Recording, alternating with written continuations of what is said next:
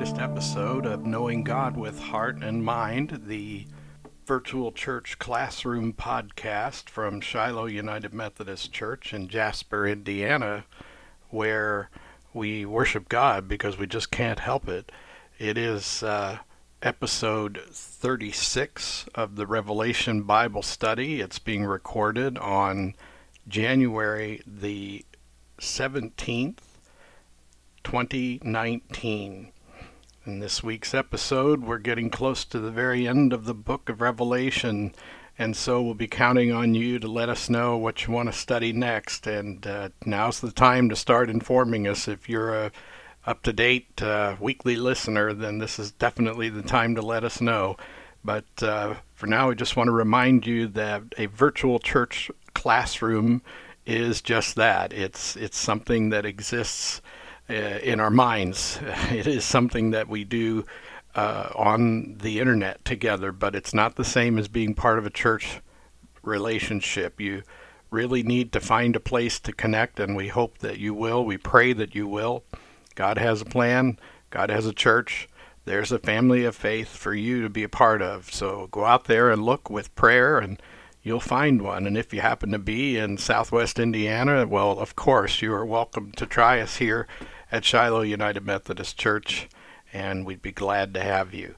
But uh, for now, as always, let us continue to prepare our hearts for the study by worshiping God.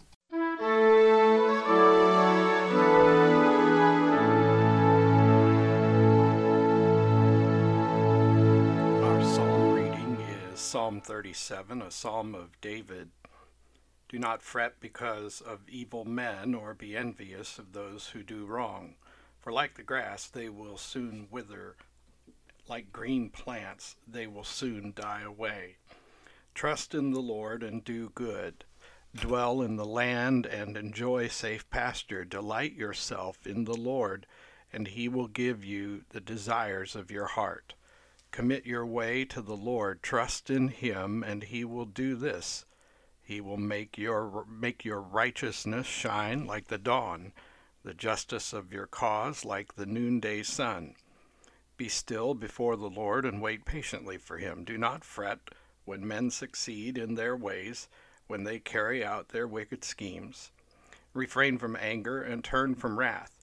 Do not fret, it leads only to evil.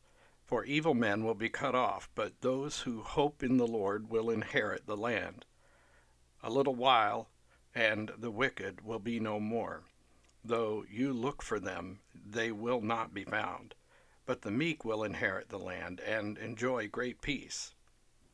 The wicked plot against the righteous and gnash their teeth at them, but the Lord laughs at the wicked, for he knows their day is coming.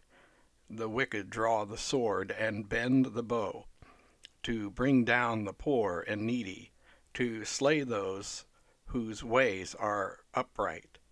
But their swords will pierce their own hearts, and their bows will be broken.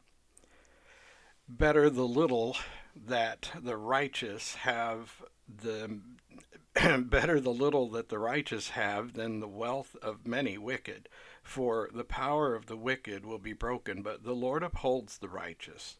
The days of the blameless are known to the Lord, and their inheritance will endure forever.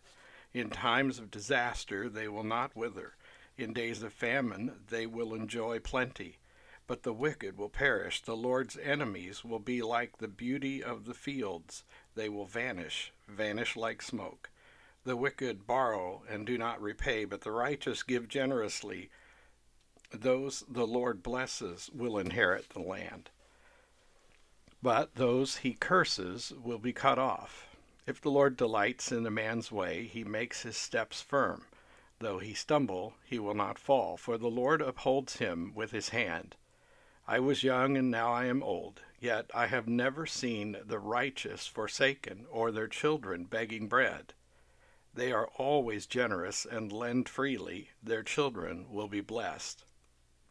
Turn from evil and do good then you will dwell in the land forever. For the Lord loves the just and will not forsake his faithful ones. They will be protected forever, but the offspring of the wicked will be cut off. The righteous will inherit the land and dwell in it forever. The mouth of the righteous man utters wisdom, and his tongue speaks what is just. The law of his God is in his heart, his feet do not slip.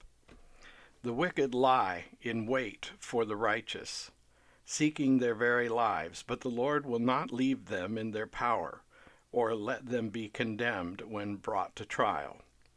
Wait for the Lord and keep his way. He will exalt you to inherit the land. When the wicked are cut off, you will see it. I have seen a wicked and ruthless man flourishing like a green tree in its native soil, but he soon passed away and was no more. Though I looked for him, he could not be found.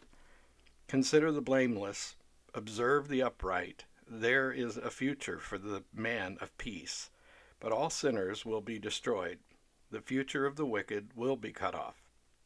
The salvation of the righteous comes from the Lord. He is their stronghold in time of trouble. The Lord helps them and delivers them. He delivers them from the wicked and saves them because they take refuge in Him.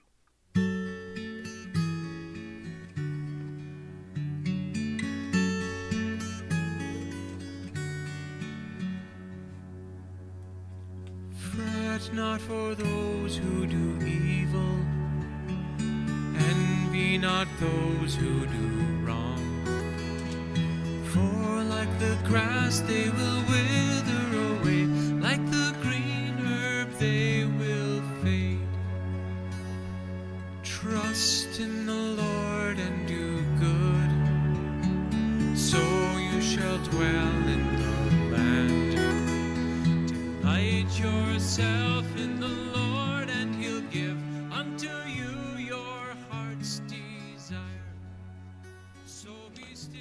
God, as we come today to reach out to you once again, seeking your heart and mind, seeking to know you with all of our hearts and minds, we are conscious of the fact that today's psalm, a long one, repeats over and over again that the wicked will have their day of judgment, that the wicked will have their due, uh, their accounts will come to be settled.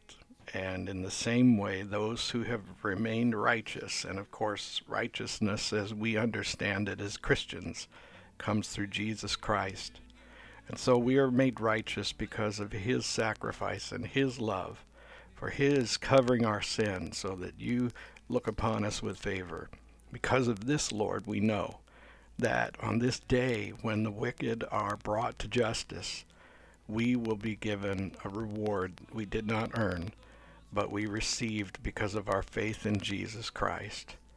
And so, Lord, with the psalmist, we seek to live a life that is righteous in your sight, a life that pleases you, a life full of generosity and grace, a life full of mercy, and a life full of love. And we look to the Bible as our guide for the way of living.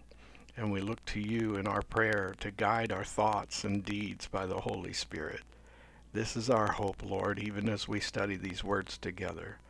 I ask you to bless each of those who listens today, whenever they listen, that they might be filled with your Spirit, that they might be hopeful and trusting in you as they face whatever's going on in their lives.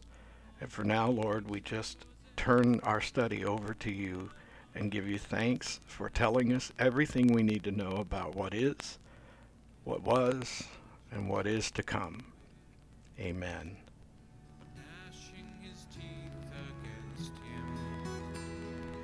But the Lord at the wicked shall laugh, for he sees how his day comes. So be still in the Lord. Oh, be still in the Lord. Yes, be still.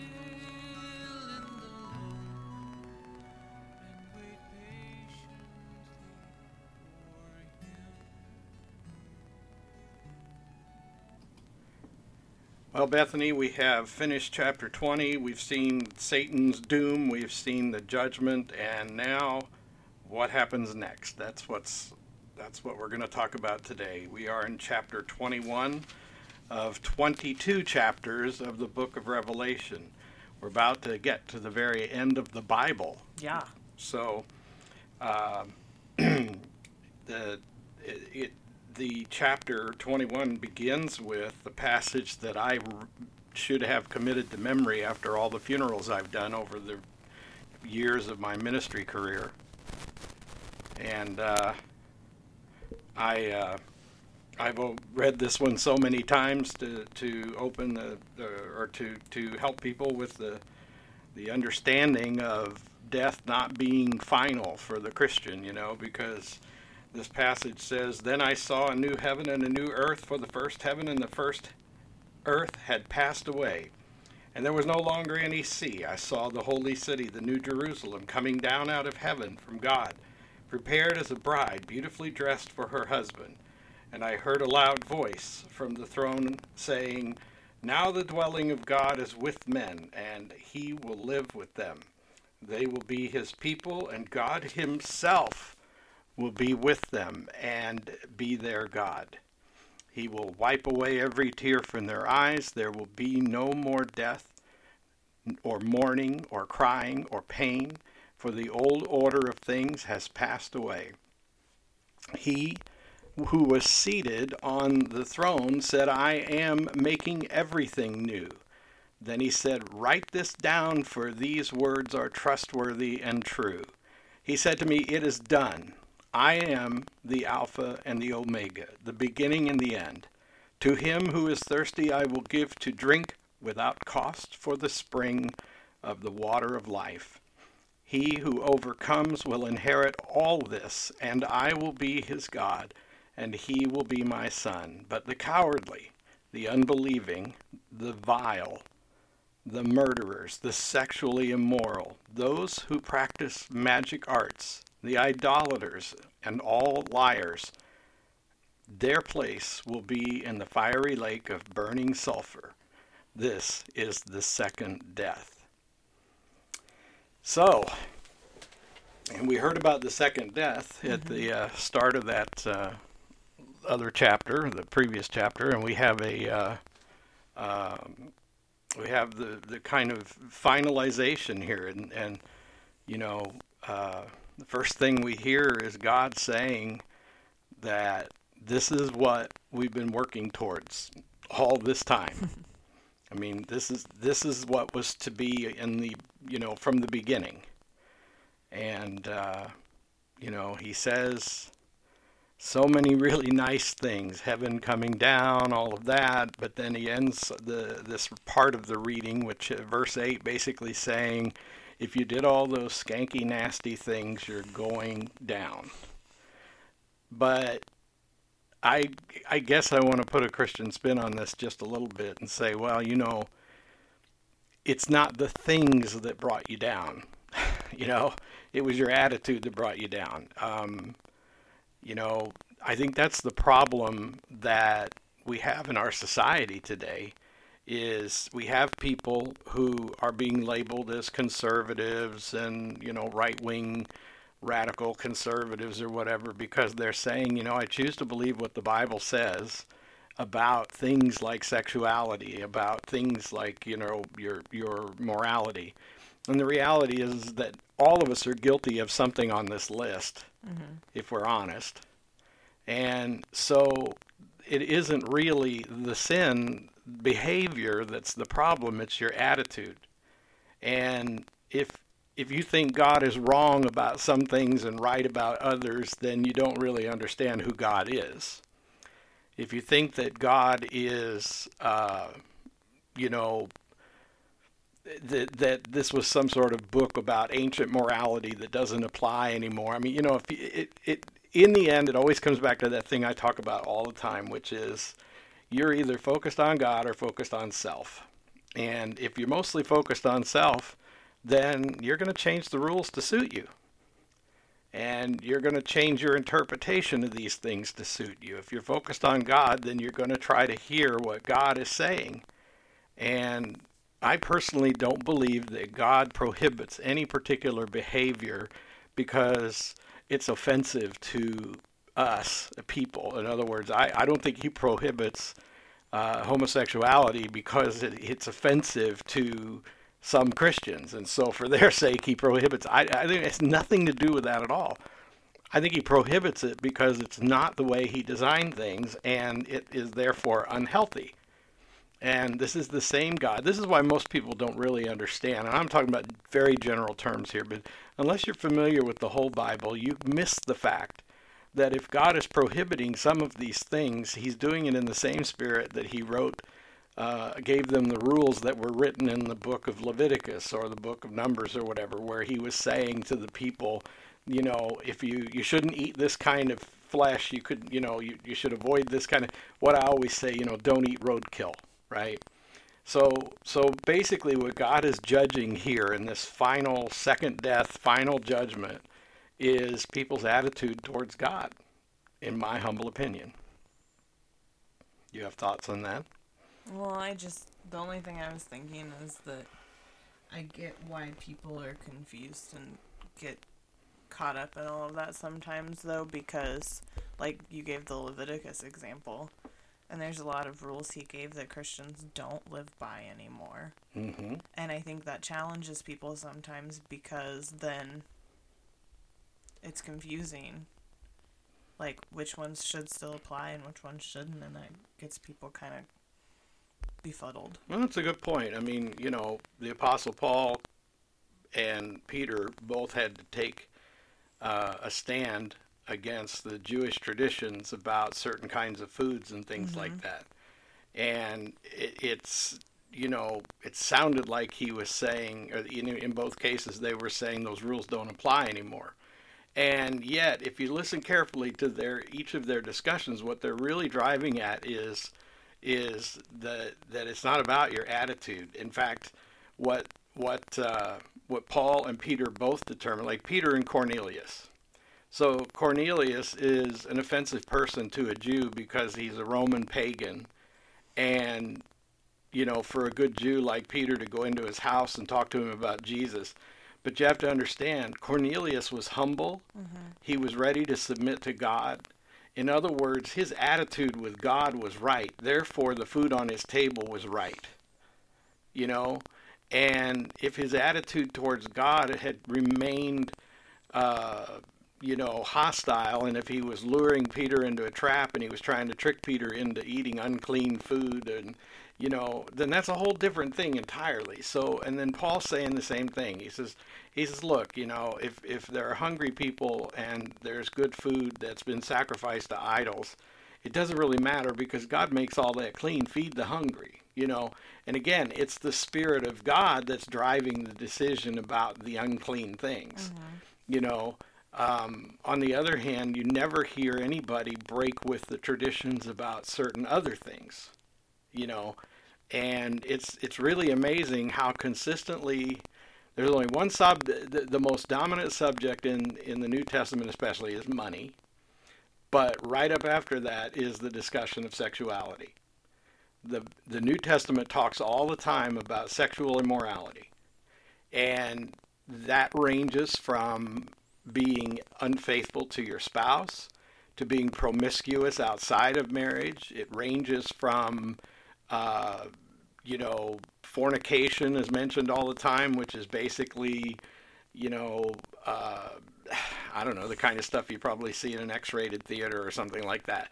And then there's there's the abominable things where animals and people of the same gender are involved. I mean, God classifies those things in the Bible, and He classifies them in the Old Testament and the New Testament. It's and and it's like you know and again i would say i don't hate the person who's sinning. I don't hate them for for their sin but i really hate an attitude that says that that you know that i'm somehow in error because i believe the bible is true. You know what i mean? And and so every time i've ever stood on this position and i try really hard to avoid it to be mm-hmm. honest with you and maybe that being recorded is going to be you know a big problem for me but really all i'm saying is is is is I will not hesitate to say I'm not in favor of changing what the Bible says or changing church doctrine in order to accommodate a belief that is uh, that you know isn't consistent with Scripture, and I'm not comfortable with that because I feel like, you know, we're changing the standards to where there is no standard. You know, but but anyway, I didn't mean to go off on all that, and uh, you know, who knows? This might come back to haunt me. But we're living in a time where where you know this whole issue is dividing denominations, dividing the whole country, and I I I know that I'm pretty conservative on certain things, and yet I'd like to think I'm open-minded. This whole thing's been about critical thinking. This whole Bible study's been about critical thinking. And when I do my critical thinking and I don't let emotions rule my decisions about things, I can't help believing that the Bible is pretty explicit about some of this stuff. And it comes down to the second to last chapter in the book Mm-hmm. saying, don't do certain things. And I, I just, I don't know what else to do except trust that the book is true. And yet I have no intention of condemning or hurting anyone because they are living outside of God's precepts because we all are outside of God's precepts, at mm-hmm. least in an, uh, it, it, there may be some of us who don't do things that we find particularly offensive, but we're still guilty of sin that separates us from God. No one who needed a Savior can claim superiority over another person who needs a Savior. Right.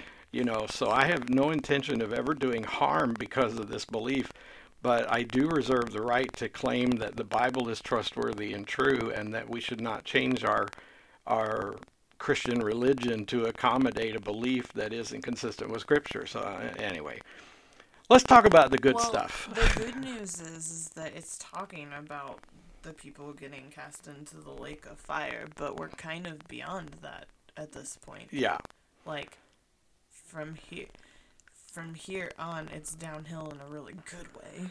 it really is. So let's move on to the next topic, which which was the actual planned discussion. Because if, if your name's in the book of life, you're good, guys. Yeah, and you can be in the book of life no matter what you've done. Right. You know, you can be in the book of life because you admit that you're a sinner who needs God's grace and because you're willing to sub- submit yourself to God's leadership in the form of Jesus as your Lord. And if you'll take his yoke upon you and follow him, you're going to be in the book of life. And and you know, if you have a particular lifestyle choice or behavior that has really owned you, he's going to ask you to slowly give over to him your life and change whatever he asks you to change. And you know what? He's not going to ask me to ask you to change. Thank goodness. He's going to ask you to change. It'll be between you and the Lord. And that's none of my business. I will pray for you. Anyway, now we get to verse 9. Would you like to read verse 9 through verse 14? Sure. One of the seven angels who had the seven bowls full of the seven last plagues came and said to me, Come, I will show you the bride, the wife of the Lamb. And he carried me away in the Spirit to a mountain great and high, and showed me the holy city Jerusalem, coming down out of heaven from God. It shone with the glory of God, and its brilliance was like that of a very precious jewel, like a jasper clear as crystal. It had a great high wall with twelve gates, and with twelve angels at the gates. And on the gates were written the names of the twelve tribes of Israel. There were three gates on the east, three on the north, three on the south, and three on the west. The wall of the city had twelve foundations, and on them were the names of the twelve apostles of the Lamb. So, what I'm hearing and what I've pictured in my mind is like this massive party barge that all the saints have been on since the rapture. we, we got, you know, the church got raptured to this place, which was elsewhere at the time. And unbeknownst to us who are in the party, it's been moving towards earth the whole time. Our minds are so alike that it's scary. And so here's the earth going through all this upheaval and turmoil that is the final days of its existence. And meanwhile, we're just out there on our cruise ship in heaven, kind of making our way back to Earth's port. I was picturing, you know, like in the second Avengers movie when that city, when that, when that, like, Sokovia gets lifted out off the earth. Oh yeah, yeah. I was picturing that, but like coming back down and Yeah, like disco you know, lights and- and stuff. Yeah, you know, like, here we go. and and you know, all the while we're just having a great old time. I mean, you know, uh, literally when I was on a cruise ship with your mother, I can remember seeing another cruise ship off in the distance, probably ten miles away, and and behind me I hear all this music in this room behind us, and I know that there are decks and decks and decks of activity going on below us and decks of activity going on above us. There's people in the pool, there's people in the casino, there's people dancing, at the, people going to the shows, people eating and eating and eating and eating. And mom and I are out there looking across, and you know what? The same thing's going on on that other party barge over there, 10 miles away. And I just think, you know, they have no idea. You know, everybody in here, they they trust that the ship is going where it's supposed to go and and then it arrives you know Which and usually works out. yeah and you know um, but but yeah i mean this is this is well as it's described here this is the bride the wife of the lamb coming back and the angel in verse 15 who talked with me had measuring rod of gold to measure the city its gates and its walls, and this city was laid out like a square, as long as it was wide. He measured the city with the rod and found it to be 12,000 stadia in length, and as wide and high as it is long. He measured it, its wall, and it was 144 cubits thick by man's measurement, which the angel was using. And the wall was made of jasper, and the city of pure gold, as pure as glass. And the foundations of the city walls were decorated with every kind of precious stone. The first foundation was jasper, the second sapphire, and the third uh, chalcedony, and the fourth emerald, the fifth sardonyx, and the sixth carnelian, the seventh chrysolite, and the eighth beryl, and the ninth topaz, and the tenth uh, chrysoprase, and the eleventh gen- jacinth, and the twelfth amethyst, and the twelve gates were twelve pearls, each made of a single pearl, and the great street of the city was of pure gold, like transparent glass. I should have given you that one to read. It's gonna be fancy. Well, so there's a couple of things that I note. Number one, did you notice that pearls are used? Yeah. Did you know that pearls were considered unclean under the Mosaic Law? Also, I mean, he's God, so I'm going to start by saying God can do things, but it said there's no sea, Yeah. and pearls are uh, created by sea dwelling critters. Yeah. So that's interesting. But Well- he's also God, so like, Yeah, I mean, you know, It's fine. He can do that, Yeah. and God can do whatever God wants, but but also, you know, John's describing what he sees. yeah. But I don't know. I just thought that was really interesting because because John obviously knows what a pearl is, even though a good Jew wouldn't have anything to do with them. But then, Is it because it's shellfish or because it starts by being dirt? yeah, because it's a, not a natural thing. You know, uh, precious stones come out of the earth, and and under Jewish law, they're considered a natural thing, where basically a pearl is something that is generated by you know dirt and spit. Okay, so, So that's really interesting because, and I've noticed that like diamonds not really mentioned in all of this, but that's interesting. I wonder what they think about diamonds, especially still today, hmm because if you want to get real technical about diamonds, they start Yeah. as something that came from a living creature, kind of too, because you know. Well, the, the other thing that's interesting is I'm just laughing because like Jerusalem has that diamond district and stuff. Well, the interesting thing is, is that uh, a pearl comes from an oyster, which is a bottom feeder, and the Jewish law is kind of consistent with certain vegan customs that it basically says don't eat things that feed off the bottom because what their flesh is made up of and the nutrient that has has fed their flesh is basically all the waste from everything else in the ocean. And it makes it taste so good. Well, you know, I'm just saying though that that if you think about kosher eating, you know, kosher dietary rules, So I guess diamonds are different. you wouldn't want to eat something that feeds off of waste. You know, which which again, I you know, I loved rolled oysters, smoked oysters, Yeah, clams. me. You know, I love all of that, but it's it's not bad to realize that that that there was a logical reason for the prohibition. Um, again, it goes back to a God who says this isn't good for you, and it would have been especially ungood. I'm I'm reading a book right now about the the 1918 influenza, and the whole two first two chapters are all about the history of medicine and how if this thing had happened 100 years sooner, it would have been devastating to the world's population, but because it happened when it did, uh, just when modern medical science had really been birthed, modern medical science found a solution, you know.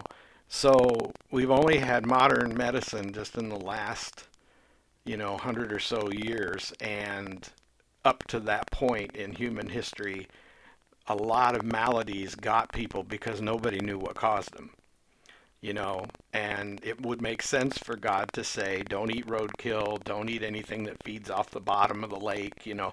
I mean, you start thinking about it, God's protecting the people from their ignorance Yeah. about creation.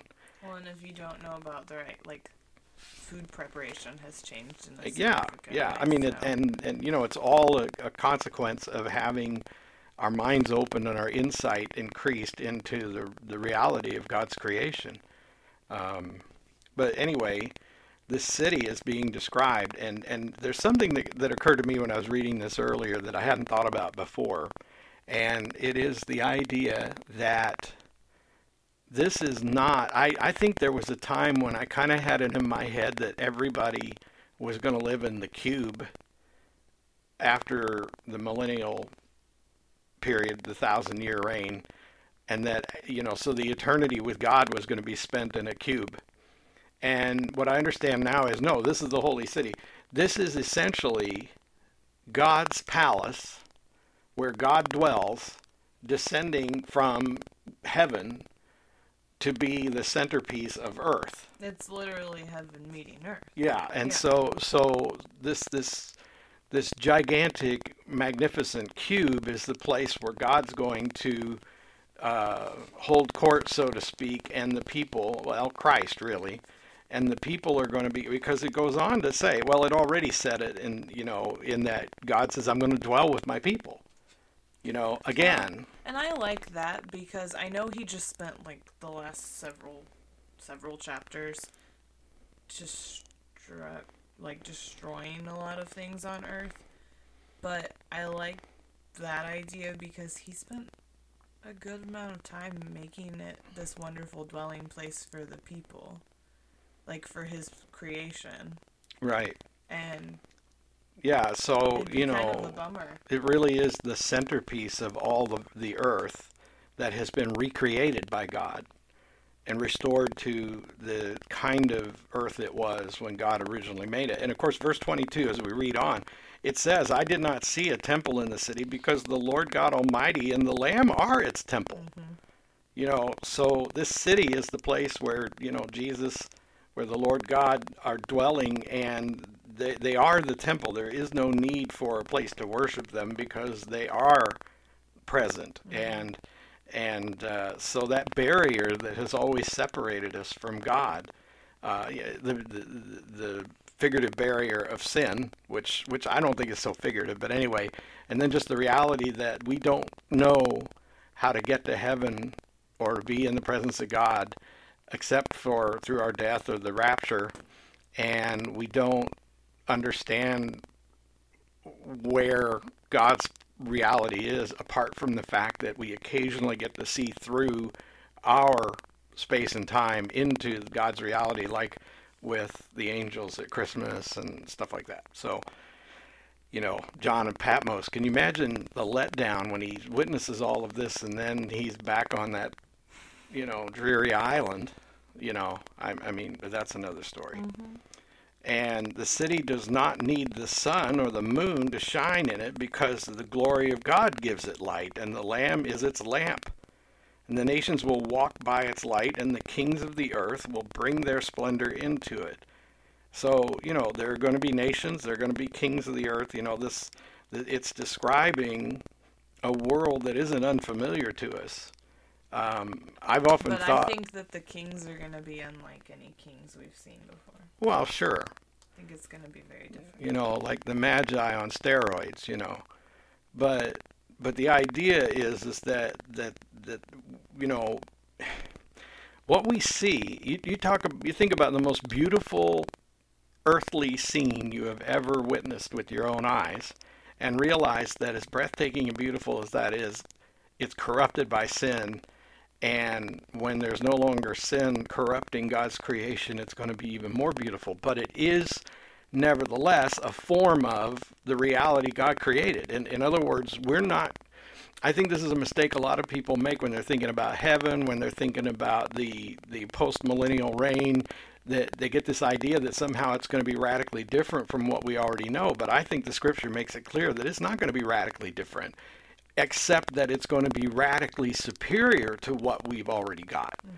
You know, but we're not going to be unfamiliar with with the way things are because God's always been in it.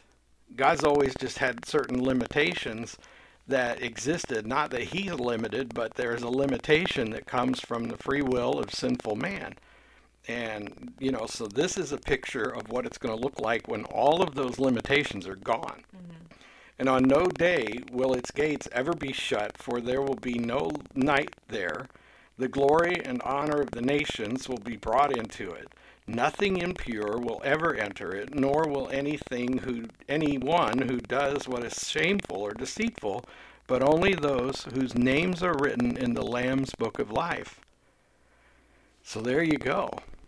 Um, you know, the the earth is inhabited by people who are in the right relationship with God, and they are going to be experiencing creation the way that God designed it, and they're going to be uh, making the, you know, like like if they want to go hang out with God, they will be able to in this place because their books, their names in the book.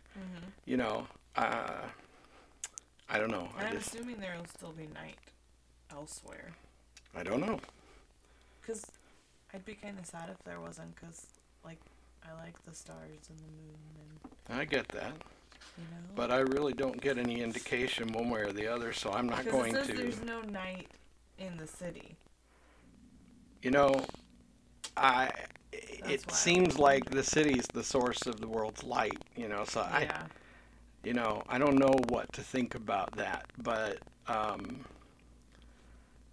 there is a um, there is a sense that that um, you know when this eternal existence after the millennial uh, period is over is going to be like what we already know, but there's also certain issues that are going to have to be dealt with. For example, if we're resurrected, uh, if you know, in other words, we're in a we're in a state of being that is not like what we exist in now. Remember, Jesus after the resurrection seemed to be able to pass through walls. Mm-hmm. Time was not an issue for him. He, you know, so we're talking about a time when our fullest complexities and our fullest uh, uh, potential is realized. You know, Yeah, I'm super excited about it. and and so we can at least know because it's already been witnessed in the Bible that that will be like Jesus uh, when he was resurrected, and that we will be changed. You know, I mean, the Apostle Paul says it in uh, uh, I think it's in Timothy, or is it Titus? Anyway, he says, you know, we'll be changed. You know, um, we'll be like him and and so in this eternal existence we're going to be like him so i don't know exactly what that means but i'm not too anxious about it um, so this is the second to last book of the bible and Chapter. Of, of, of the bible second to last chapter of the bible and the second to last chapter of the book of revelation and we are we are just about done. We we have uh, basically one more to look at together. And well, you know, I'm just not exactly sure at this point. You know, we've been through a lot here. This book of Revelation has presented us with an enormous amount of things to think about, but I think I'll close my comments today by just reminding people of something that I had uh, heard some folks we, we you know in my in my less virtual more real bible studies where i'm actually sitting at table with people you know studying scripture together a conversation had arisen at one point. And i remember saying to people you know there's so much to learn from the book of revelation that we miss because we're afraid of the things we don't think we'll be able to understand and because i've read through the book of revelation a number of times I have a much clearer picture of heaven and earth. I have a much better understanding of Satan and Jesus and angels and and powers and principalities and I, all of it makes more sense to me because I read the book of Revelation. So, you know, my hope is that people are now more equipped to really live into their relationship with God because they really took seriously the book of Revelation and uh, you know, because it's got so much richness in there that tells us things we really want to know and need to know. Um, you know, so that's my my hope for folks who have studied this with us. Well, it's kind of like reading any other book, which sounds really funny because it's the Bible. But what I mean is like, if you're reading a really great novel, you're not going to open it up in the middle and start reading there, or you're not going to just not read the last chapter. And I think people do that with the Bible sometimes where they're nervous about Revelation, they're nervous about Isaiah, they're nervous about some of these like weightier seeming books of the Bible, but once you read it, you realize that it's informing every other part. And when you have a complete picture, your your reading of the Bible and your understanding of it becomes really different and better. Yeah. So it is like reading any other book, only more awesome, obviously. Yeah. Yeah, and our series of podcasts on the book of Revelation, uh, we've averaged about an hour per program. And, you know, I listen to a lot of audiobooks, and, you know, I've listened to 30, 35 hour books before. and the truth is, is that you'll spend several days listening to them, but you'll get the book. And if you listen to all these podcasts, you'll get the book. And what's really amazing is, is that you'll never know that we were on a one-year journey through this book with you because because we we had weeks off, you know, in between and everything. And so this is kind of momentous to realize that we're looking at next week or next time we record having gotten to the end of the book of Revelation and then moving on to something else. So so it's kind of cool um, and also a little bit I don't know, I don't want to say sad, but you know, it means we have to we have to think of something new to study together and honestly talking about this stuff is so exciting and fun. Mm-hmm. And you know to let it go and, and, and let it be is going to be interesting so. Well do you have anything else you want to say? Nope, okay.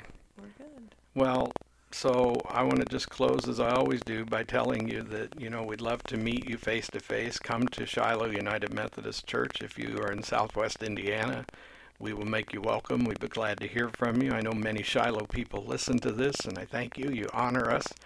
Um, you know, the the main thing we want you to do is be connected with the church. You know, the, it's full of imperfect people who worship a perfect God, and that's the most important thing: is to be in a relationship with other Christians because we edge each other along, we hurry each other towards the goal, you know, and we we can't, you know, you can't go it alone. You can't just listen to this and say, well, you know, that's my church. I, I know you want to, but, but, you know, risk relationships.